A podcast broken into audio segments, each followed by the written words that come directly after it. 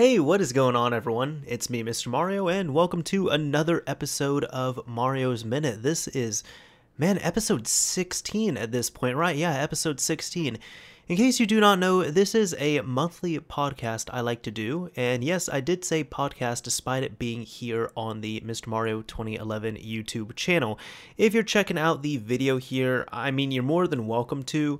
Just the only thing is, it's really just kind of the image of what I use on the channel with a cool visualizer on top of it. I personally think the visualizer is pretty cool, but I don't know, maybe you do, maybe you don't, let me know on that.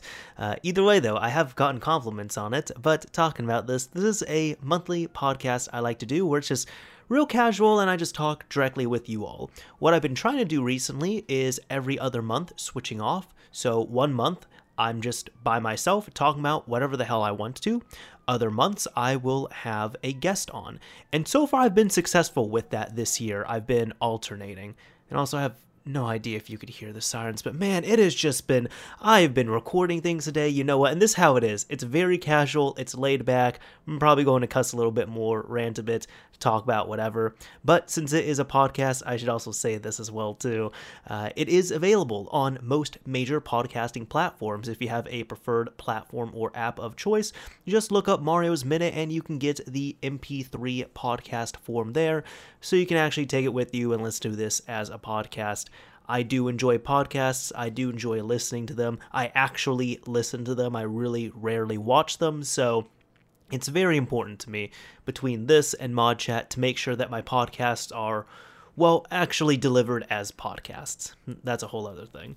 But anyways, I was just talking about the sirens there. Man, I have been recording stuff just now. I recorded two videos prior to this, and I'm doing this, and at one point, in the middle of one of the videos, my neighbor just turned on his motorcycle super loud. I don't even think it's him, you know, I think it's just a guest that was over because I hadn't seen them before, but is revving it up and everything. So I had to sit here for like 2 minutes kind of stewing for a bit while they just went off, and then had to re-record that little section. But man, it gets noisy sometimes. It gets noisy, and stuff like that, I will say those types of noises more annoy me when I'm trying to do something. Something like my dog barking, like Lily for example, to me that's humorous.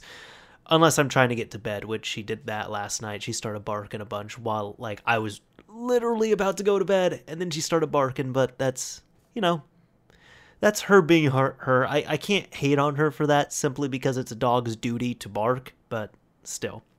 Either way, though. Either way. We're going to be talking about a few things this episode. Now, this is the April 2019 episode. I've been doing this since, what? I mean, yeah, January 2018. I said 2019. I really hope I said 2019. I'm a little bit tired on here, admittedly. But yeah, this is the April 2019 episode here that we're going to be covering. And because it is April in the US, guess what month that is known for? I'm sure it's known for other things, but to me, it's known for taxes. That's one thing I like to be on top of for sure, and that is one of those things where they say in life the only two things that are guaranteed in life are death and taxes. And also, I am of the belief there are very few things you can really lie about. Well, there's few things that you should not lie about under any circumstances, and one of those is taxes, because if you do, that's tax fraud. So, you know. Now, I'm sure there's people who are celebrating getting their returns back. Unfortunately, I ended up paying this past year to both my state and federal taxes. So it was a good sign, I can say that, but at the same time, I had to change around a few things, so I'm not paying as much, but I did have to pay to both of them. So I wasn't celebrating a big, giant tax return, but even if you're getting, here's just a pro tip, if you're getting like a giant tax return, you might want to go to your employer and adjust your W-2, because that means that they are taking out way too much money every paycheck. And it might not even be that much. It could be, like, for example, they're taking, I don't know, I'm just thinking this off the top of my head. If you adjust it, they could be giving you another $50 more or less, depending on what it is. But even though this is quite hard to do, the perfect setup would be if you've done everything perfectly, you set it all up perfectly, you should owe nothing and gain nothing from state and federal. Does that happen? No. But your goal is to get your return 20. So that way you are not giving, you know, the government all this, an extra loan, so to speak. And at the same time, you're not going to be owing a ton of money. So getting as close to 0 when you file your taxes is going to be the most important. But yeah, this year, again, I did have to owe, and I might be stressing out some people because they don't want to listen to a podcast and relax and talk about taxes, but I'm sorry, all right? If you're checking out the video, I will have in the description several different time frames in which, or time stamps in which you can pick the different topics if you really want to skip past this, but I do have a story that is related to this, so kind of a little bit of a rant, something that I had going on here. So 2018... a lot of stuff happened to me, good stuff for the most part, but stuff that I knew come 2019 when I had to file my 2018 taxes was not going to be fun. And some of the things that ended up happening were I had multiple retirement plans, I had multiple health savings accounts, and I had to close them out and do a few things and such. Essentially, what ended up happening was... I mean, for anybody, I'm almost kind of talking to people who haven't gone through this, so if you have, and this is redundant information, I apologize, but I'm just trying to tell this to people who have not experienced this before. So my first adult job, so to speak, I guess you could say, I ended up having a 401k. I had a retirement plan through there. Then I ended up transitioning into another company. So I had another 401k that got set up. And then I ended up transitioning to another company. So I had another 401k that was set up. Because typically when you're working for a big company and such, they could have retirement and all that set up for you. And it's quite beneficial to go through that just because they'll match. So for example, they might say something like, this would be a good deal, but they will match you for what you put in every single paycheck, every percentage up to 5%. So that means if you're putting 5% of your paycheck towards retirement, the company will match it up to 5%. So you're putting in 5% of your paycheck, guess what? You're getting another 5% added in for free. It's really free money at that point, which is nice. Some people might explain that it's not, but to me, it makes me feel happy, right? Knowing that's free money, that you're getting it from the company.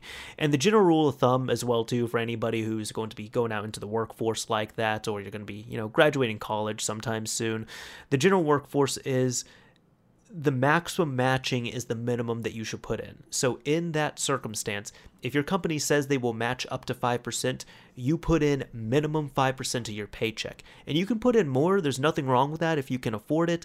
But at that point, if you're putting in 10% of your paycheck towards your retirement earnings, your company is only going to be matching up to 5% of that, which is still nice because then that means you're technically putting in the equivalent, I should say, of 15%. But I digress, that's what's going on with that. So that's why those are beneficial. But what ended up happening was the first company I was a part of, I had enough money in that retirement fund where it did not close out. So meaning it just stayed open and I wasn't putting any money in there. So they were deducting a tiny bit at a time to maintain the account. The second one, I had left early enough to the point where I didn't have enough money in there for the retirement company to keep the account open. So typically when something like that happens, you either have to transfer your funds to a new custodian or you need to empty them out within, I believe it's 60 days, I want to say. And if you don't do that, they can transfer it over to a safe harbor IRA. So that's what ended up happening with this second one. And this was, oh my God, this was a doozy to deal with. So in 2018, at one point when I had some time, I said, you know what, I'm just going to buckle down. I'm going to get all this stuff situated. So I had to end up going through, and I'm hoping I can drop some knowledge on you all with this. But I went through and I ended up doing a rollover of my first retirement account over to my new custodian. And when I say that, it's the new 401k account. So when I did that, I ended up closing that one out. They gave me my money as a check. I sent the check off to the new custodian. It got deposited in there. And if you deposit it and do a transfer within 30 days, you don't have to do, you don't have any penalties or any of that fun stuff, which is great. Now, the HSA accounts, one of them I ended up rolling over, and I found out in the midst of all of this that you can only roll over one HSA during a calendar year. So I had already, in order to roll them over, you essentially have to close them out and then transfer the funds yourself. So I had closed out both of these accounts. One of them I rolled over. The other one, when I found out about this, as opposed to rolling it over, I ended up just keeping the money on that. And I said, you know what, it was $15, all right? So even if I, you know, if there's fees and such to pay on there, and even if you get punished for it, it's, you know, not that much. So that's why I ended up just eating the cost on that one. And it was fine, and it was taken care of. But when it came to the Safe Harbor IRA, first of all, don't be like me. Just don't be like me. Don't be negligent about this, all right? Because I wasted time, and technically I even wasted money doing this. But first of all, the Safe Harbor IRA, it ended up getting transferred over to some other company. And they had sent me some paperwork at one point, which I had no idea where it went, but I had to claim this account. So when I started, you know, buckling down and getting all of this figured out and crash coursing, I found out I had to claim my account. So I had to file some official documentation. I got the documents from them. I had to file them. Only time I've ever done this in my life, but I had to get them legally notarized as well and then send them off. And at one point, they verified that I was the owner of the account. And I said, cool, as the owner of this account, I want to close it down and withdraw my funds because I want to roll them over. So they did that. They gave me my funds, I rolled them over to my new retirement account, and everything was fine at that point. And I said, cool, I do not have to deal with this until 2019. And this has just been going on for months at this point. So for anybody now that does not know, what you end up doing is you are supposed to get, if something like that happens, from your former custodian, you are supposed to get, I believe it is a 1098 div. I want to say that's it. You're supposed to get a tax form.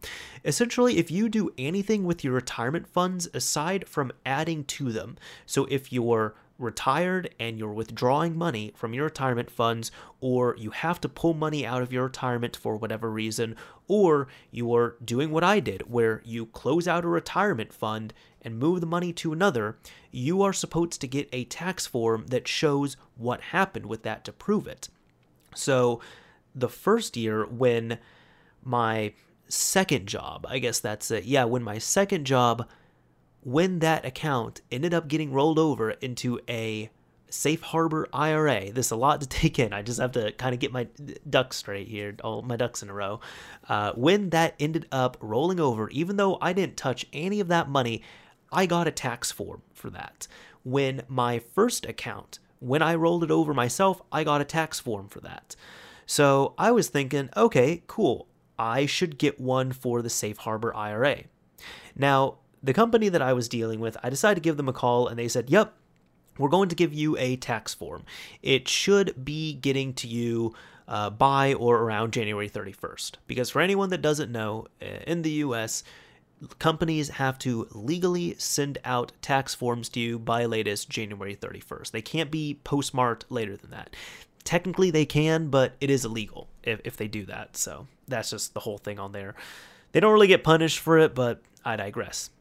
So what ended up happening was I kind of waited on that, and then there were a few calls I had to make, but I had to make another call, and then they had told me, oh yeah, we sent out your form on January 31st. Please wait 10 business days and call us if you have not gotten it. So I think I waited 11 business days, and then I called them and said, hey, I don't have the form. And they said, okay, well, we're really sorry to hear about that. We can get you a new form. Unfortunately, it can only be electronic. And I said, oh, great, that's actually perfect at that point then, because that means I'm going to get it faster. And they said, cool, we should have it to you in a few days. We'll keep you posted, and we will update you.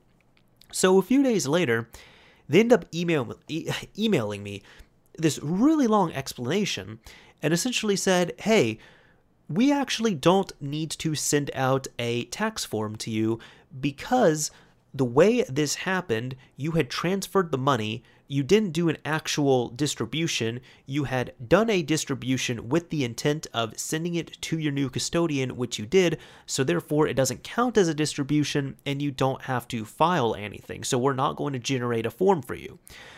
So I actually emailed them back and I said, okay, that's strange.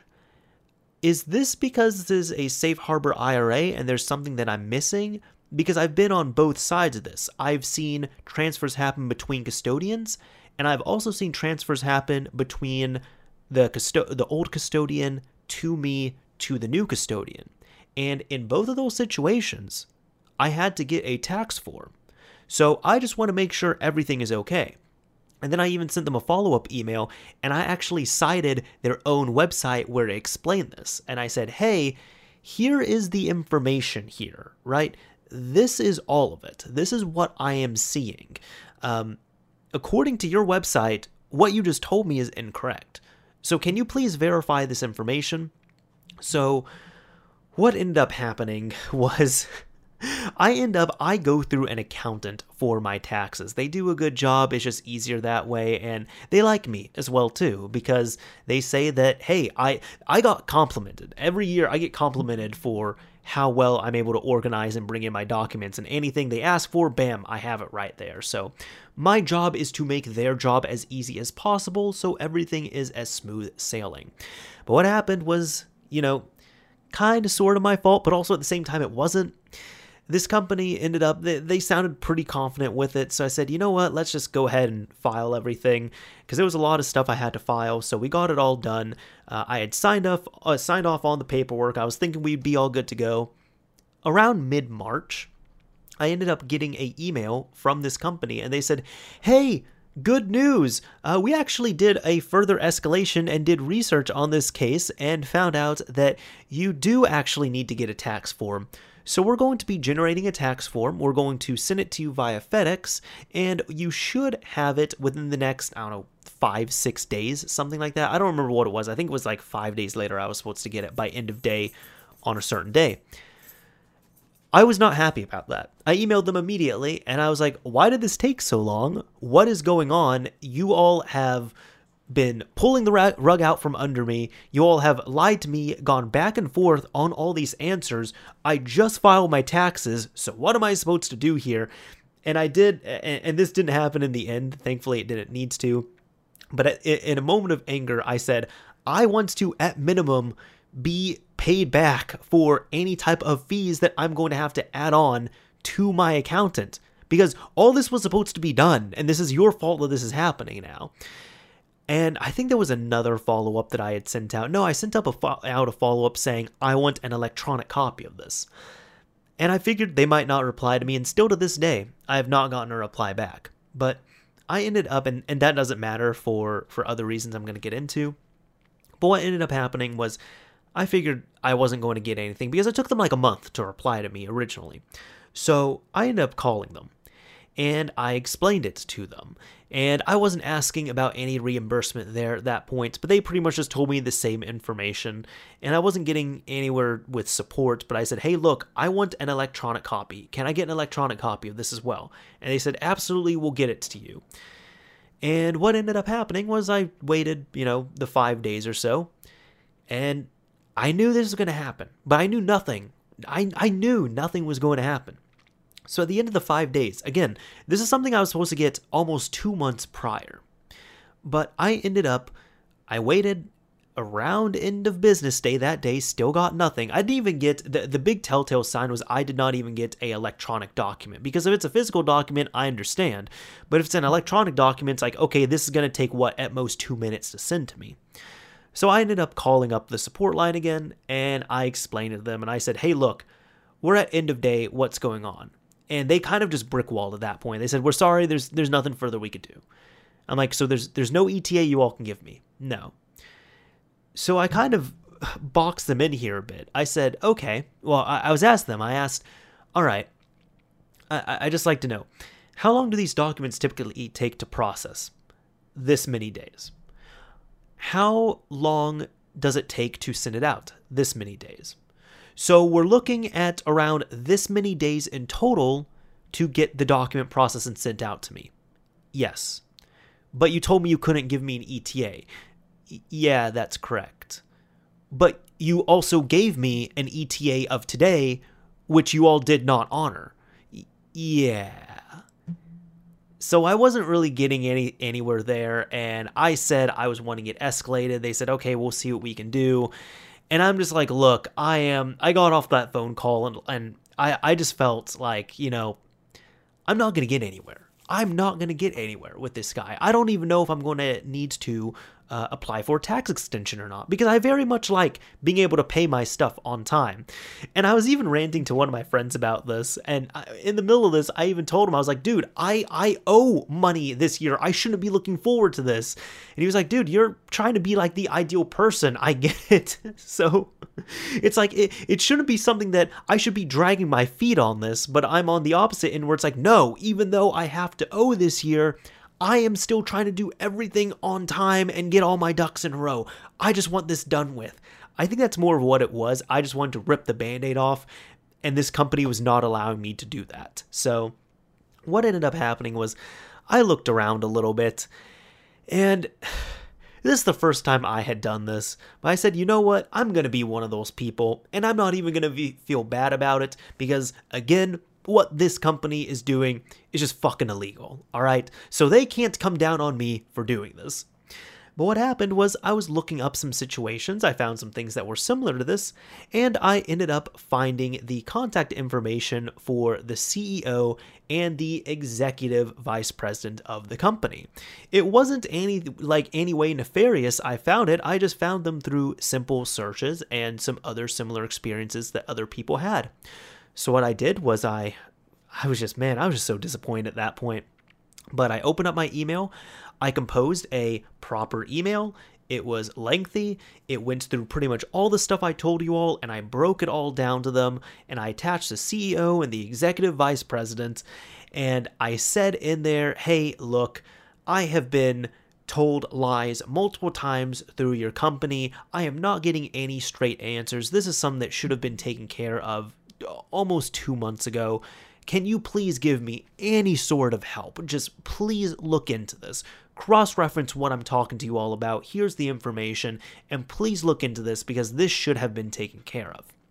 And it was in the evening as well too, but within, I want to say 2 hours, I actually got a reply back. I was surprised. I got a reply back from the executive vice president, and he said, look, I read through this. I got it in front of several people who should be able to help you out. I'm real sorry. We're going to get you sorted.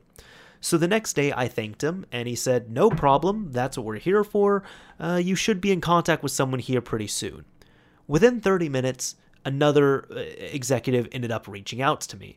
And they were something along the lines of something for customer relations. They were a high up customer relations type person. And they said, hey, we'll be able to get you all of this. We're going to be able to get you this document. We'll be able to send it to you overnight. And if you want to, we can even give you an electronic copy. Just let us know, give us authorization, and we'll be happy to do that. So I said, sure, awesome. Here's all the information for that. So they said, okay, well, we should be able to have something out to you, hopefully by end of day today. Within about 2 hours, they ended up sending me an electronic copy of the document I needed, which I forwarded onto the accountant, and they were able to give me a tracking number. And it was a day late, so it wasn't overnight, but 2 days later, I got a physical copy of this document. And they apologized and said, you know what, this is something that, you know, we probably just had all the information for, but we weren't able to, and we should have done better, but, you know, all good. So I thanked them for doing that. They appreciated that. And man, you know, even though it has a happy ending, and by the way, I didn't have to pay anything extra because essentially with the way it all was handled, my accountant asked me, they said, okay, well, is this going to change your overall income number for the year? And I said no, because I didn't keep any of the money. I got it through a check and I sent it to my new custodian. And they said, okay, cool. As long as it doesn't affect any of the other numbers, like any of the final big numbers, you don't have to pay anything extra. So that was nice. It took them an extra few minutes of work. They double checked it again, and then they were able to file everything properly. So I didn't have to pay anything extra on that front, thankfully, but it was just so much time, so much effort, so much stress on that. And even though, again, this story does have a happy ending, I'm still annoyed by it, and I still don't think it is a good decision on that, simply because I shouldn't have to go over so many people's heads and go out of my way to email executives just to get something like this done. That should not happen. That should not be a thing. And for this situation, it did happen. I don't even like doing that either, because I don't want to be one of those people that's going to just say, oh, you know what, I'm going to complain straight to the CEO about this. But at the same time, it's like, look, this is a pretty big thing here. This is dealing with taxes, and you know what, I was prepared. If you all are not going to help me, I'll just file a complaint, whatever I have to do through the IRS, and they're going to push down on this company to help me out. So whether I get the help from you or from a government entity, I'm somehow going to do it. Because all I have to do is tell the IRS and say, look, I can't file my taxes because this company was supposed to send me this document by January 31st, and I've been trying to get it from them, and they keep lying to me. So please help them out, help me out. But man, I'm so happy that's done at the same time. I know I sound a little bit annoyed with it. I ranted about that, but I'm happy it's all done. Let's talk about something. Let me get some water here. But let's talk about something more positive. Oh man, that burned a little bit too, damn. So, at one point, I got several texts and several messages across several different platforms from several different friends and people I know, online people, offline people, what have you. And I was, would it be mentioned or featured? I don't know. One of my videos was clipped and credited in a Gameranx video. Now, I'm personally not a fan of Gameranx, so I'm just kind of like, you know, this is cool, but at the same time, I don't like this channel that much. But it was some video about, I don't know, some top 10 thing about things that you can do with your old systems. And number 10 was modding your original Xbox. And they ended up using a clip. And thankfully, you know, they credited me. They put down, you know, Mr. Mario 2011 and the upload date, and they had my icon and all that in the corner, which they didn't have to do because I felt like this was fair use. But they used a clip of my tutorial showing how to softmod a original Xbox using the Softmod Installer Deluxe tool. I do wish that they used the Rocky 5 one I had because, in my opinion, it also looked better. But I digress. It was all good. So there was one person who said, oh man, that's not cool, they didn't ask you, blah, blah, blah, blah, blah. And I'm like, well, they used like 10 or 20 seconds of my clip, which is fair use in my opinion for a 10-minute plus video. And on top of that, they credited me, which is nice. I really didn't get a boost from it, in all honesty. I didn't notice any type of boost I got in terms of views or sub growth. But it was just one of those things where I had multiple people reach out to me over the course of several days like, hey, I was watching this video and you're in it. And it's always funny when that happens. So I kind of want to take this time to talk about a few different times I've had where I've been, I guess, recognized, so to speak. So I got a few stories here. Let me see if I can run through them. One of them ended up being one of my good friends at work. We were talking about this, and I remember at one point he ended up, a lot of these are from work. A lot of these are. Oh, well, you spend 40 hours a week somewhere, it's going to become your second home, right?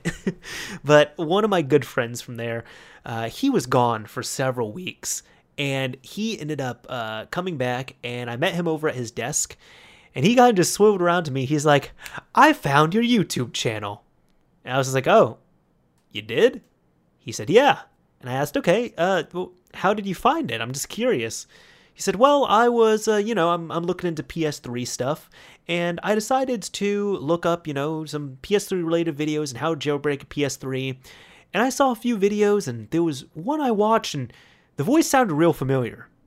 And there was another video I watched from you, and it still sounded really familiar.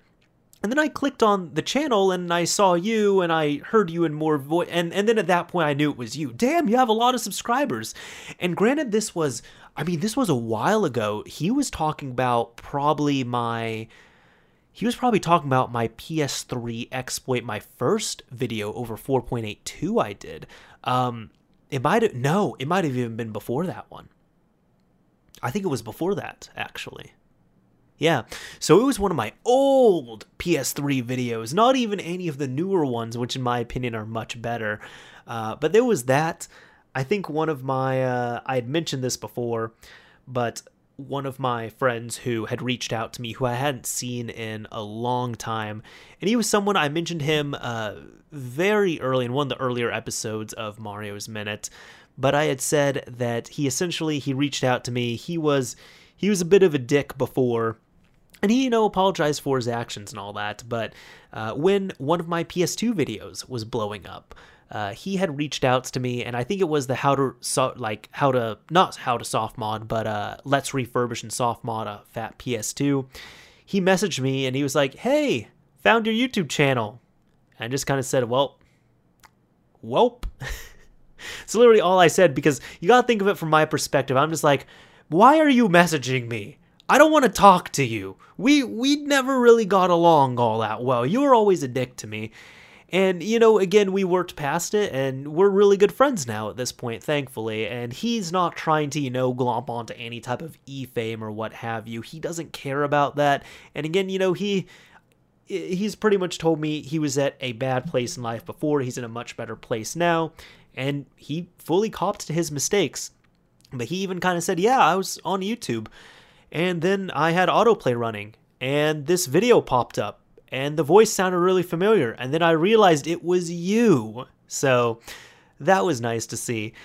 I know there was one other story. I have a couple others. One other one, there was one person who I was working with at one point, and somehow the word had gotten out that I'd worked on a few videos here and there.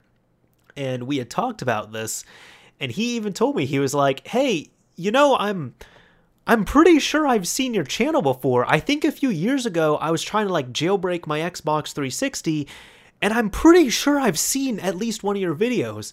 And I just kind of said, that makes the most sense. I am not even surprised at that point. You know, if there's any video that you probably saw, it was probably one of those. So, yep, if you were looking up how to mod an Xbox 360, you probably saw at least one of my videos. That was about it that we covered on there. But then I think the last story on this, the last one that I have, and it's certainly not, you know, the only one that's happened with this, but probably one of my more entertaining ones in my opinion, just because the reaction to this was so great. So when I had started in a new role at one point, I had a coworker who was right next to me, and we were talking, and I think it was the first like 2 weeks that I ended up meeting her. But there was one week I ended up coming in, and it was on a Monday morning, and she saw me, and she's like, "Oh, you!" I was like, "Wait, me? What are you talking about?" And she's just like, "Oh, YouTube!" And I'm one of those people, so in the real, I really don't like to bring a whole lot of attention to what I do, you know, on YouTube and such. I'm not ashamed of it, but I try and be a humble person. I don't like to, you know, brag, "Oh, I have this channel, it has this many subscribers, I get this many views per video." I don't like to do that personally. That's just not me. But if it ends up coming up in conversation and people are pushing a little bit and I feel like talking about it, I'll open up. And in this situation, so I was kind of holding back a bit, and I was like, "Yeah, I'm me, and YouTube is a large website that hosts videos. What's going on?" And she was like, I saw you. I saw you on there." And some of my other coworkers are listening. They're like, "Wait, what's going on?" So I'm just kind of letting her talk, and I was like, "Oh, really? Okay." And she said, "Yeah, no, I was at home this weekend, and my husband was looking at videos for a new Switch, and I heard a voice, and it sounded super familiar, and I went over because I was trying to figure out what this familiar voice was, and it was your voice, and I even told my husband, I said, 'I work with this guy.' And he was saying, 'Oh, no, there's no way.'" He didn't believe her, in short. And she was like, "No, it's definitely him." And then he watched another one of my videos, and she was telling him, she's like, "I'm telling you, that's him. I work right next to this guy." And he was saying, "No, that's bullshit. You don't know this guy. This is just some dude on YouTube reviewing Switch cases. How could you possibly know him?" And then she ended up getting her own phone out, and she found my channel, and she said that she saw my icon and she was pretty sure it was me, but she couldn't prove it because it wasn't my actual, because, you know, it's a cartoon, so like it wasn't my actual photo. And then she finally found a video that had me, like in real life me, on there, and she was like, that's him, that is him, I work with this guy, I'm telling you. And he still didn't believe her in the end. He's just like, that's okay, honey, that's nice, but no, you don't work with him, all right? This is just some random dude on the internet. So she was all excited about that, and I just kind of laughed, and I said, yeah, that, I do have a few Switch case reviews, and that is me. And she was even saying, she's like, wow, no, I saw you have so many subscribers and all that. And then some other coworkers were asking, and I was like, yeah, yep, nope, it's fine. Yeah, that's what it is. But, no, what ended up happening was we talked about Switch cases, we talked about recommendations. That's how we ended up becoming, you know, better friends and all that, where she found me through, like, I guess she didn't find me through there, but we ended up, you know, being acquainted as being coworkers, and then we sat next to each other, and then they had a Switch, I have a Switch, I had all these cases, I had case reviews that they found, and they were asking about them, and we talked about it a few times here and there. But yeah, it was nice. But I even offered, I was like, do you want to, like, get a picture of me, or do you want to get a picture together to show your husband that I am indeed that person? And she said, no, it's fine. I guess he wasn't going to believe her regardless, but either way, I found that one to be funny just because of, you know, how excited she was and the reaction that was going on there. So, yeah, I think the only other little one I can really think of is when I was not mentioned, but my voice clips were featured in a Crobcab video, or Crobcab, I guess, I don't know how you say his name. They were featured in the Ouya video for a few seconds, and over the course of a week or two, I had several people message me. They're like, dude, I just heard your voice in this Crobcab video, what's going on? And I'm like, oh yeah, he used one of my single video I ever did about the Ouya, which at this point, I still do not have an Ouya. Still never got one. If I can ever find one for 20 or 25 bucks, I'll definitely get it. I think the most I would pay, and this is not like me seeking one out online or anything, like I would have to like find it in a store covered in dust, but brand new. If I can get one complete with a controller for 50 bucks, I'll buy it immediately. But I don't even see them, so, you know, it is what it is. I never got a Ouya, but I made a video on it, which people seem to really like, so that was cool at least. But yeah, what ended up happening, I guess the only other thing on this, not the exclusive other topic, but another thing I wanted to talk about here was my good friend, my boy, I love this dude, all right? So if you're listening, MVG, I love you. But Modern Vintage Gamer, he has gone through some bullshit recently, and I just want to talk about this. I'm going to be talking about it. I'm saying going to be because I'm actually recording this slightly before Mod Chat, just because of scheduling purposes, you know, personally and such. This is going to work out better for me. But I'm trying to signal boost this, you know, as much as I can to my limited abilities here. So that means I'm going to talk about this on Mod Chat, I'm going to talk about this on social media, and I'm going to talk about it here as well too, because I'm sure there's people that are going to listen to this that don't listen to Mod Chat. So in case you don't know Modern Vintage Gamer, he makes phenomenal videos on YouTube, and they are modding related, they are very technical. I know he was originally, like, when he was coming up, like the Amiga guy. And then the video that made him blow up, which made me discover him, was something called, like, The Original Xbox is Still Awesome. And this was made in late 2017, where he went out, he bought a original Xbox for, like, $50, he soft-modded it, T-Soft flashed it, put emulators on there, and this video blew the fuck up. It exploded in views and really was the beginning of a whole lot of growth and trajectory for his channel. Again, that's how I ended up getting acquainted with him. And we reached out, like, I reached out to him, we started talking, we became good friends, we've collaborated several times, I've had him on one of my videos, I've had him on Mod Chat as well too, I think 3 times at this point, and he's just, you know, one of my best friends through the platform here. But what ended up happening was, he ended up making a video recently where he said that he is being censored by Nintendo. And he makes he not only, like, makes homebrew videos, but he makes homebrew, which, in case you don't know, is just third-party applications that can run unofficially on a game console. So, for example, you know, if you have to make an application on the Nintendo Switch, you have to go through regular, you know, Nintendo certification, get registered, get yourself a development kit. If you're going to release it, you have to go through their certification process, testing, all that other fun stuff. Homebrew, you take a retail system, you end up having to modify it in a way where you can run third-party unsigned code. So as opposed to playing applications or running applications that are signed by the official company, you can run any application. So the nice thing is with that, you don't have to go through the certification process. It is a lot rougher at times, but you can instantly push out something. You have a lot more control over what you're doing in terms of, I guess, version control is what I'm trying to say. If you want to put out a super alpha version of your application or your game, you can do that just by, you know, putting up a Dropbox link or a box link or a... like box.com, I think that's what it is, or Google Drive link or Discord or anywhere. You know, you can put it up. I'm just trying to explain it to people who don't really follow that. It's running, you know, unsigned applications, non-verified applications on a closed, typical closed source environment that's going to regularly require signed applications from the company, whether it be Microsoft or Sony or Nintendo. So what ended up happening is he's made several videos over the Switch covering things such as emulators, different applications such as, you know, video players and all that stuff. And emulators are the big one, where you can use those to play Nintendo games, Super Nintendo, N64 games, all that other fun stuff on your Switch. Now, he ended up getting Content ID claims on his videos. I'm just being careful with my wording here, because a lot of people have been getting this wrong, and I'm probably going to have to explain the YouTube system here a little bit. So Content ID, for anybody that does not know, is the copyright system where, let's say I decide to play a song.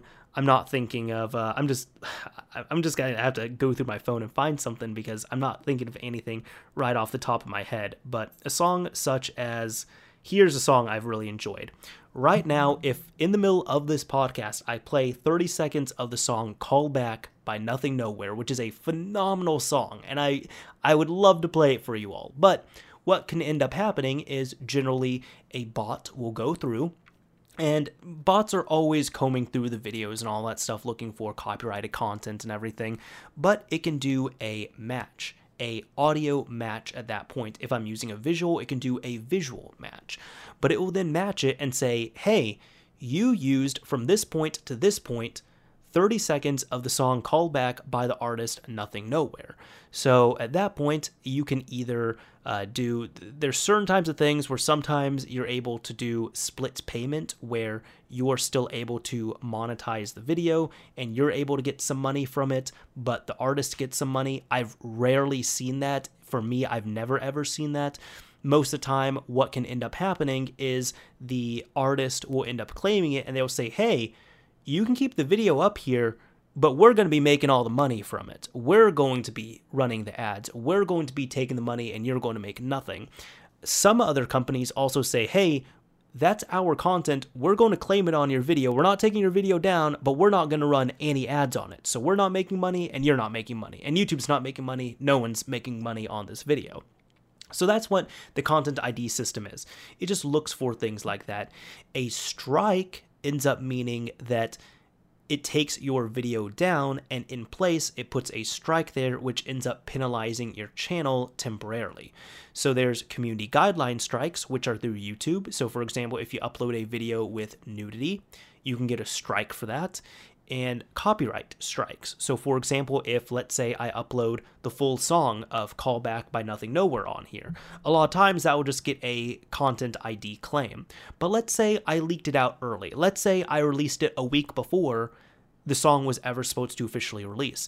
At that point, he or, you know, the company acting on his behalf can then file a copyright strike for copyright infringement, which will give me a strike on the channel, which will penalize me in some form and will remove the video from public view. And you can dispute those as well too. All of these you can dispute in different manners, and they all work in different ways. So that's kind of the basics of how it works. But essentially what's happened was Nintendo they just have not understood YouTube, all right? For several years, it seemed to be okay where you could upload Nintendo footage and everything, and then they started claiming it, and then they said they were going to do the Nintendo Partnership Program, which meant that they would do a split revenue with you. So I believe it was something like, if you ended up, what was it? If you registered specific videos through Nintendo, like if, let's say you just decide to do one Nintendo-related video on your channel out of 100, if you want to monetize it, you'd have to go through the program and you'd have to file that individual video through Nintendo. And they would do a 60-40 split with you, meaning that they kept 60% of the ad revenue, or no, I think it was, no, excuse me. I want to say it was you keep 60% of the ad revenue, they keep 40% of whatever's made. Or you could partner your entire channel through them, meaning that Nintendo is now your channel partner, or not your partner manager, but they're your network that you're under. And with that one, you get a slightly better one. You get 70% of your income and they get 30%. So they do a 70-30 split on there. It was stupid. It wasn't very successful because for years, and I'd mentioned it here on Mario's Minute, but it was up and running for, I want to say, at least 2 or 3 years. And the reason why I don't think it was successful is because, one, they shut it down. And two, whenever people did play by the rules and did all of that and were willing to share how much they made, it wasn't that much. So I'm quite sure that Nintendo was actually losing money on this program simply by allocating people to run it. Because I'm sure they weren't making enough money to have it be a profitable program, to pay for the people who were maintaining and working on it. So they ended up cutting it off and they said, you know what, you can just do whatever you want to on here with these Nintendo videos. They do have some guidelines, like they'll say, for example, we want your work to be transformative. If you just do like a 3-hour Let's Play with no commentary of one of our games, we don't believe that that's going to be fair. So we could claim that and we could strike it if we want to. But at this point now, if you do, let's say, a 3-hour Let's Play over Yoshi's Woolly World and you have a face cam in there and you're commentating over it, that's totally fine. So they're really not doing automatic content ID matches anymore, which is very nice. However, with MVG in this case, Nintendo, they will go after YouTubers in waves when it comes to modding, because of course I understand they really don't want modding on their consoles, but they are the company that goes the hardest at this. So with MVG, what they did was they took 4 of his videos. The first one, they ended up doing a manual claim. It was a manual content ID match for Super Mario 64 footage, where he said that there was no sound being used from Super Mario 64. It was only video. It was running through an emulator on the Switch, and they ended up doing a block worldwide on it. Because here's the other thing, I didn't mention this, but here's the other thing that you can do with Content ID. If you want to, you can just straight up block the video. So what they did in this instance was they said, hey, out of your 12-minute video, you used 5 seconds of Super Mario 64 video footage. We're going to block this video from being shown anywhere worldwide. So that way, it's not going to make any money, but it's not even going to get viewed. So at this point, MVG and probably Nintendo are the only 2 entities who can watch that video on YouTube. So he had one of them go up. And it happened. He decided to not dispute it. He just let it sit there because he said, you know what? This video's run its course. It's not getting views anymore. I don't care about it. A few days later, 3 more videos ended up getting similar claims. I believe one of them was for A Link to the Past. I believe one of them was for Splatoon 2. And I don't know what the other one was. But they were all small audio-visual claims like that, and they were all blocked worldwide. So he made a video explaining all this that I talked with you all about, and he said, look, I think this is the definition of fair use. I'm going to try to dispute this, but honestly, going forward, no more Switch videos. Nintendo, if that's what you wanted, guess what? You won. It's not worth the headache to me. I don't want to stress about this. I don't want to worry about this. This is not why I do YouTube. This is not why I started YouTube. So if your goal was to stop me from doing videos, you have succeeded. But please release my current claims. So what ended up happening was we did get a bit of an update on that, at least on the first claim. So the Super Mario 64 one, Nintendo ended up disputing. Well, Nintendo declined the dispute. Essentially what happens is, at this point, when someone ends up claiming your work, because sometimes these are incorrect as well too, you can dispute that content ID match, whether it's incorrect or if you believe you're in fair use. Because sometimes, in my opinion, for this situation, MVG was well within fair use. But there's other times where the content ID match is just incorrect, and I have disputed those. So essentially what happens is you have to give your reason to dispute, you have to sign your name on there, and then it gets sent to the person who, or to the entity that is filing the claim, who has that initial claim on there. YouTube is kind of hands-off on this, and it goes there for 30 days, and there's three things that can happen. Either one, this company can say, hey, you're correct, we're going to release the claim. Two, the company can say, you're incorrect, we're going to keep the claim. Or three, the company can let the claim expire, and after 30 days, it will disappear, and you get it back. Now, this used to be a bit of a sore spot, because during that, if ads are running, ads will still continue to run if the ads are running, but a lot of companies used to do this so they would, you know, siphon the ad revenue off of videos. And this has slowed down quite a bit, but essentially what a lot of really scammy companies used to do is, this was an example of something that happened to me. When BioShock Infinite first came out, some fly-by-night company claimed a whole ton of brand new footage from small channels that had BioShock Infinite coverage on them, and they flagged those videos, they claimed those videos. So they would claim tons of all these small videos, and most people are afraid to dispute those content ID matches. But even if you did, guess what? That company is making 30 days worth of ad revenue off of it, because they'll just let it sit there. Super legal thing to do, not right at all, even morally. But when it comes down to that, YouTube did change it so that the money goes into an escrow fund. So as soon as a dispute happens, YouTube holds on to all the money, and then the money ends up being released from YouTube to the winner of this. In this case, though, you really can't argue the money thing, because again, Content ID was used on these four videos from MVG to end up blocking them worldwide from viewing, period. So they weren't making any money, they weren't even making views. But what ended up happening was he ended up disputing the first one. After a few days, I want to say, Nintendo ended up declining it, and they said, no, we are in the right here. So at that point, you can then dispute it again if you want to.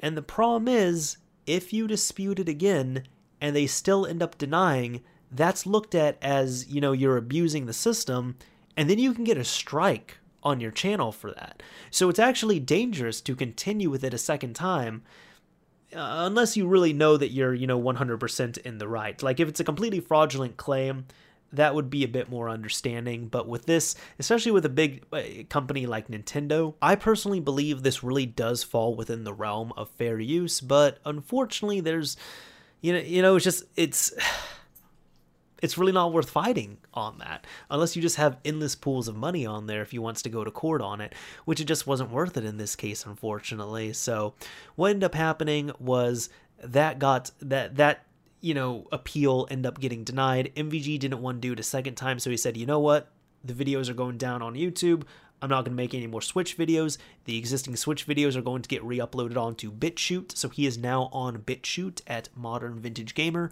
and the videos are perfectly viewable there, and that's about it. And it's just frustrating seeing stuff like this, especially since these were, again, just super small things there. He wasn't doing tutorials showing, you know, how to pirate all these games. He was using legitimate copies of what he had as well, too. And again, this was just, you know, really, in my opinion, the definition of fair use. It's, you know, an 11, 12-minute video, and 5 seconds of it is Super Mario 64. And because of those 5 seconds, the entire video got claimed and blocked worldwide. That's just, in my opinion, that's not fair at all. But, you know, what can you do? Aside from getting some traction, I know he has gotten a whole lot of social media support, a whole lot of YouTube support. There was even a Kotaku article about it as well, too, which I'm glad that, you know, it's getting signal boosted. And, of course, Nintendo doesn't want to respond to comments on here. But, man, This is just some of the stuff that they do, and I wanted to kind of outline some of the stuff they've done before, because they've tried to go after YouTubers and such for content that they did in regards to modding. And it's not just modding in general, they always do it in waves, and it's generally with their newer systems. So for example, like the Nintendo Super Nintendo Classic systems, I've never seen any of those videos getting taken down, ever. I don't think Nintendo cares about them at all. However, with the 3DS, when it was hot, they cared about it a bit. Before the Switch was coming out, they decided to go attack the 3DS videos again. With the Switch, they keep coming back in different ways. So there's been a few ways that I have seen this. The first time I actually ended up battling this here, but I was getting community guideline strikes for 3DS videos that I had. And it wasn't just me, it was several people. And it was specifically, like, it had to be algorithm-based. But it was 3DS videos about flashcards, meaning Sky 3DS, Gateway 3DS, but even a DS flashcard showing it being, like, showing a DS flashcard being run on a 3DS. Anything related to flashcards and 3DSs was getting community guideline strikes. Now, I had made several videos about this when it ended up happening in 2016, and I still think they're good videos, so even if you're interested, I'd recommend checking them out. The big video there is the community guideline strike rant, I believe that's what it is, and I really fought YouTube on this, and they ended up reviewing it several times, and I think the fourth time they said, you know what, guess what? Because of this here, I don't want to spoil it fully, but they said because of this, we ended up releasing the claim. Partially because of this, partially because of what you said. So we released a strike here, not claim, excuse me, but we released a strike. So congratulations, you're all good. But at the time, they were trying to cite the circumvention of technological measures, which that's what I believed is what it was. But to me, now, even years later, I don't think it was that. I think they were just citing it to keep the video down, they as in YouTube, but to me, it just looked like these were regular community guideline strikes that were probably pushed through by Nintendo. I can't link it to Nintendo. I can't say it was Nintendo directly because I have no proof. But what I do know is that if you get a circumvention of technological measures complaint, it says that explicitly in an email, in an automated email, from what I have observed. And I never got any automated emails like that. My emails were for community guideline strikes. I just think there was an automated system, or there was a bot that was combing through any videos that were about 3DS and flashcards and was flagging them, and YouTube was taking them down. And it was probably backed, you know, by an entity like Nintendo or Belgian Anti-Piracy Federation. So that was the first experience I had had with them. And even prior to that, apparently, the Belgian Anti-Piracy Federation, who acts on behalf of Nintendo, was actually taking several videos down for copyright strikes. I never got any of those, but I got the community guideline strikes. So I decided to tap out. That was my thing where I said, you know what, no more 3DS videos, I'm done here. So that's why I really don't make tutorials over brand new Nintendo systems, if you all have noticed. I'll do them over older systems, but for the newer Nintendo systems, one, it's for channel security, and two, it's because the modding scenes are moving so fast on them that you make a video now and it's outdated. Like, I'll tell you, for example, I followed a video tutorial on setting up custom firmware like Atmosphere for the Nintendo Switch. And even, you know, a few days after it came out, I decided to watch it and I said, you know what, I'll just be lazy and follow along. It was outdated. Like, it wasn't massively outdated, but it was outdated by just a few days. And that's what happens. These scenes are just evolving so fast like that. So that's what ends up happening, which is good for the modding scene overall. But for videos, you know, you can't update a video, unfortunately. So it is what it is. But the other things they had done were, when they ended up coming back, they as a Nintendo, when they came back to attack 3DS homebrew and modding videos, they ended up doing copyright strikes through the Belgian Anti-Piracy Federation. So I know of several YouTubers who got their strikes, and I know of even other YouTubers who got their channels terminated because of stuff like this. Apparently then, Nintendo has come back with the Switch, and they did copyright strikes again, but they actually did them. It was still the Belgian Anti-Piracy Federation, but instead of Belgian Anti-Piracy Federation putting their name on it, they were actually saying it was Nintendo, but it was then, you know, kind of like Nintendo and then in small, like, fine print font, Belgian Anti-Piracy Federation acting on behalf of Nintendo. But it was straight up Nintendo name right there with the strikes. So regardless, it was still the Belgian Anti-Piracy Federation that was acting on behalf of them. But I digress. That's what was happening there. And from what I saw, a lot of these copyright strikes, you know, they went and they struck a bunch of channels, but then they released a ton of them.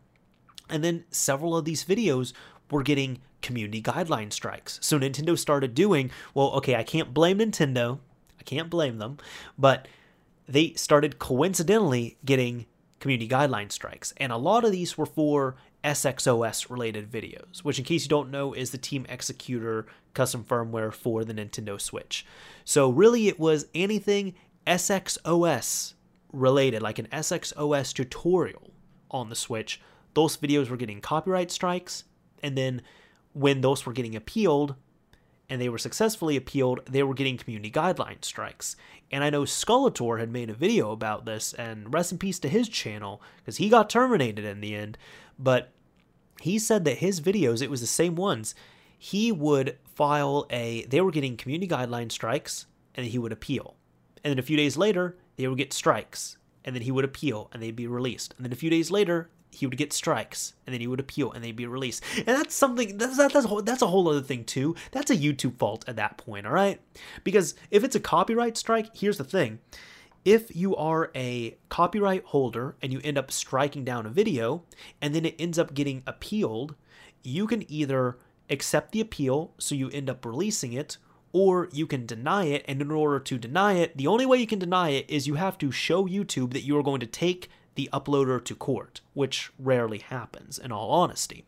But when it comes down to that, for the appeal process, the other thing is, I guess, option 3 is you can just let it expire and then it falls off. But if it expires, or if you decide to accept the appeal, it is explicitly noted that you as the company, or you as the copyright holder, cannot strike down that video a second time, because you are relinquishing it. You have one chance. That's it. So what ended up happening was the community guidelines, though. With my logic, it's just, someone correct me, please, if I'm wrong on here. Thank you, Lily. But someone correct me, please, if I'm wrong on here. If a video gets a community guideline strike, that means it's violating some kind of YouTube rules. But then if you appeal, and then it's decided, hey, this was actually incorrect, and the video comes back, I feel like that video should get a whitelist on it or something, where it's like, hey, this video can't get taken down for a community guideline strike a second time, because it went down one time and it was appealed and we found out that it was a mistake, so we should just put a whitelist on this, or just put a blanket over this video like, no, this cannot get struck down again. I think that's fair. I think that needs to be treated the same as a copyright strike, where if a copyright holder strikes down a video and then then you appeal, and they either accept the appeal or they just ignore it and it falls off, they can't strike it down again. That needs to be the same thing with community guideline strikes, because again, if a video comes down, that's allegedly YouTube saying there is something wrong with this video to the point where it's violating our guidelines. And if you appeal it successfully, that means you have said, hey, I have had YouTube review this video and YouTube has confirmed to me that I am not breaking any rules. At that point, that video should be safe from ever being taken down from another community guideline strike. But it isn't. So those community guideline strikes were happening.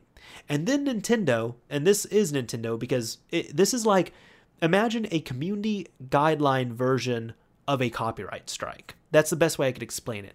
A circumvention of technological measures is essentially a complaint that is being filed by a owner or by a company, by an entity, of something that is being shown on the video. So for example, like a perfect example of this would be, let's say you upload a video and the video is how to crack Grand Theft Auto 5. Well, if Rockstar wants to, they could do a copyright strike on that video. But the other thing is, a lot of places like this, and copyright is more towards, how do I say, it's more towards distribution. That's where it's put. So for example, if you have a link to a pirated copy of Grand Theft Auto 5 in your description, that could count for a copyright strike. However, if you don't have any links and you're telling people, hey, this is how you do it, I'm not going to link you anything, but this is kind of how you can do it, and Google is your friend, and blah, blah, blah, blah, blah, at that point then, Rockstar could file a, or Take-Two in this case, they can file a circumvention of technological measures and essentially say, hey, the goal of this video is to bypass the protection that we have put into Grand Theft Auto 5 to prevent it from being pirated. And this video is teaching people how to bypass that. It's not linking to them directly, but it's teaching them how to bypass that. So therefore, we want to file this. And at that point, if it is successfully filed, then it's in YouTube's court, and YouTube assigns a community guideline strike based on circumvention of technological measures. It did happen with several notable reverse engineering channels at one point, and they were able to get their channels back because some of them, several got terminated, but they all came back, thankfully. And Nintendo seemed to have been making use of this because several videos had this happening to them where, again, they would go down, they would come back, they would go down, they would come back after they were getting appealed and such. And Nintendo's the only company that's able to file those in, so that's what they were filing them for. But I want to say they're still doing it now. I haven't seen any recently, but I want to say it's still happening. And if it's not currently happening, it's going to happen in waves. But I have seen this Content ID thing that they're doing. And MVG is not the only one this has happened to. I did see another YouTuber, Tech James, who he had made a video talking about why he doesn't do Switch modding videos. And I never saw this one, so this is allegedly, based on what he said. But allegedly he claimed that he had one of his videos that was copyright claimed through the Content ID system manually. It was a manual Content ID claim for Super Mario 64. And he claims that his video didn't even have Super Mario 64 in there. So if that is the case, that is completely wrong at that point. That is a severe abuse of power. Because at least with MVG, some people, in my opinion, it's still very much fair use. Some people might still say, oh, well, Nintendo made that game, they can dictate how it's going to be used. But at that point, like with Tech James, if what he's saying is correct, they're claiming something that is not in the video. So even if people are saying, oh, well, he's doing it on the Switch, it's like, it doesn't matter because they are claiming, allegedly, they're claiming that this footage from this game that they own is being used if it's not being used. So that's what I don't get there. But it seems like that's what they're doing now, and it is the softest I have seen Nintendo go, funny enough, because a Content ID claim does not damage your channel, it does not cripple your channel, thankfully, but it is a very effective way, if they're doing this, it is an effective way of censoring and taking down those videos without actively harming the channel. Man, it's frustrating. It's frustrating seeing this. It really sucks to see this, but, you know, it's stuff like that. Again, that's why I really don't cover the Nintendo Switch, because I figured, you know, when I dealt with the 3DS stuff, I said, you know what? If Nintendo's doing this with 3DS, they're going to come back with a vengeance. They're going to be going hard for the Switch, especially with all the stuff they've changed, the YouTube changes they've made, you know, with taking down the partner network that they end up having, and just several other things as well, too. So I figured they were going to come back. And look, the Switch is incredibly successful, so they're good, too. They're within their right to protect it, but this is just not the best way, in my opinion. Like, even I saw several people saying this in MVG's video where he was talking about, you know, the strikes, and people were saying it's crazy that they're doing these Content ID matches to block your videos showing homebrew and the capabilities that are hidden in the Switch, which you can unlock, but they're not taking down the videos which are explicitly, not even ones that are like how to install custom firmware. It's like, no, the videos that are still staying up are like how to illegally download and get Switch games for free, like videos that are just completely just right up there saying this is how you get free Switch games. Those videos are staying up. So that's the frustrating thing with this, man. It's frustrating overall. Man, I'm getting tired, and this podcast, I want it to be a little bit shorter than the previous ones. The previous ones have run on for a bit longer, but the last thing I want to cover is what games I've been playing. So there's been a few games I've been playing here. I did finish up Deathmark, which, in case you do not know, it is a visual novel. It's on Vita, PC, Switch, and PS4. Now, I had been on the fence about this for so long. It came out October 31st, 2018. It is a visual novel. I had never played a visual novel. And I was like, you know what? I don't know if I want to spend all the money on this. I really don't know. So the past few months, I've been up in the air on it. And I've just kind of been, you know, sitting on the fence about buying it or not. However, I forgot how awesome libraries are. And I love local libraries, man, and I can only encourage you all to support your libraries. And the reason why I say this is because my local library has video games, and it has PS4 games, and one of the PS4 games it had was Deathmark. So I said, you know what? I would, if I was to buy this, and I still stand by this, if I was to buy the game, I would get it on Switch. But do I spend $40 to get it on Switch? Or if I'm iffy about the game, do I play it for free by borrowing it for a few weeks from the library? I should do the latter, especially since this is a game that I have no experience with. And my God, it was great. Now, I'm going to say that if you are not a person who wants to do 12, because it took me about 12 hours to beat, if you don't want to do 12 hours worth of reading, if you don't want to be looking for clues, if you don't want to play something that really doesn't have that much gameplay, this is not for you. Visual novels are not going to be for you. However, if you really want somewhere you can just relax to a degree, you can sit back, do a lot of reading, really get engrossed into this atmosphere and really just, you know, sink into a story, get your teeth deep into a story. Oh my goodness, it was great. It is like a Silent Hill visual novel. It's like one of the simplest ways that I can explain it. The sound was on point. The art was great. I really enjoyed the characters on there. And man, this shit was terrifying. There were a few times I had to kind of stop playing. I'm like, I'm in my dark basement alone. I can't do this, man. I can't deal with the sensory overload that I'm getting. But it was so good. And even the stories, I don't want to spoil them, but the stories are just so fucked up too. Like because my girlfriend was asking how the game was and I was telling her about it. And I'm just telling her, like, I'm like, man, I have to say this out loud because it's almost, it is unbelievable because it is fiction, but it's just so fucked up that I have to say it out loud to almost reiterate it to myself. So I would very much recommend it. I beat it once. I only got the normal ending. I know exactly where I messed up, and because of that, I did not get the good ending, which means that I did not get to play the extra chapter, which is disappointing. So if I ever do feel like playing the game again, I am going to pick it up and I'm going to get it on Switch and I'm going to play through it on there because I think it is a fantastic game and I really regret that I didn't play it sooner. But on the positive note, I got to play it for free, which was great. So Deathmark, very great game. I can highly recommend it and I definitely want to try out some other visual novels. If you all have any visual novels you recommend, let me know. I do want to try out Doki Doki Literature Club. I have at least downloaded it before, and I know that's a free game on Steam. I know very little about it. It's one of those, apparently, you should really know nothing going into it, but I want to play it. So I think that that'll be my next visual novel, will be Doki Doki Literature Club. I end up picking up Darksiders on the Switch, and now I have played more Darksiders than I ever have. I've tried it on 360, I've tried it on PC, and something always made me stop within 10 or 15 minutes.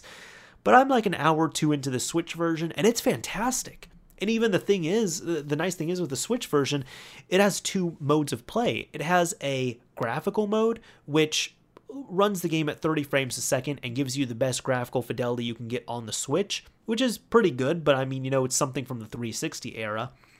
And there is the performance mode, which lowers the graphical fidelity as well as the internal resolution.